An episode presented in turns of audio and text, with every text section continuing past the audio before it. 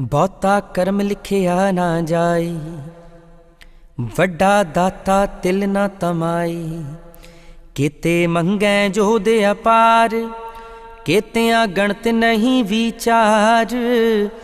ਕੀਤੇ ਖਪ ਟੁੱਟੈ ਬੇਕਾਰ।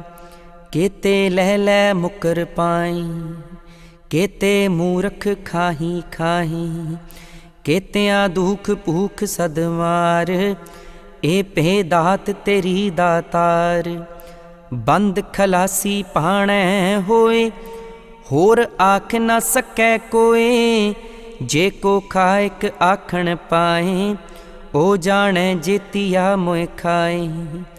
ਆਪੇ ਜਾਣੈ, ਆਪੇ ਦੇ, ਆਖੈ ਸੇ ਪੇ ਕੇ ਹੀ ਕੇ। ਜਿਸਨੂੰ ਬਖਸ਼ੇ ਸਿਫਤ ਸਾਲਾਹ ਨਾਨਕ ਪਾਤਸ਼ਾਹੀ ਪਾਤਸ਼ਾਹ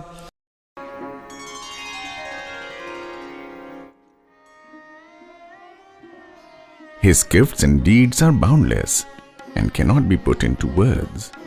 He freely bestows his gifts and does not expect anything in return. Countless brave and great warriors beseech gifts from him. there are innumerable persons who beg all kinds of gifts from him. Many a persons waste their lives by spending his gifts in selfish pleasures and evil deeds.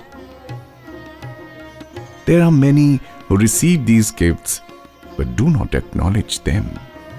They always go on grumbling.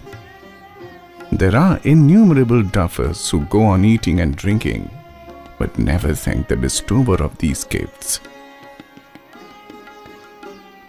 There are many who suffer from pangs of disease, hunger, and incessant trouble. But, O Divine Father, these too are thy gifts. Here Guru Nanak takes the disciple to a very high stage of life. Here the Sikh, the learner, is taught to take all these troubles as a great blessing. Each individual has a debt of evil karmas on his head, which he has to repay in his human life. By suffering these pains, pangs, and calamities in a spirit of thankfulness, the debt of karma is cleared away and the person who resigns himself to the will of God makes himself a receptacle of God's grace and paves for himself the way of self realization.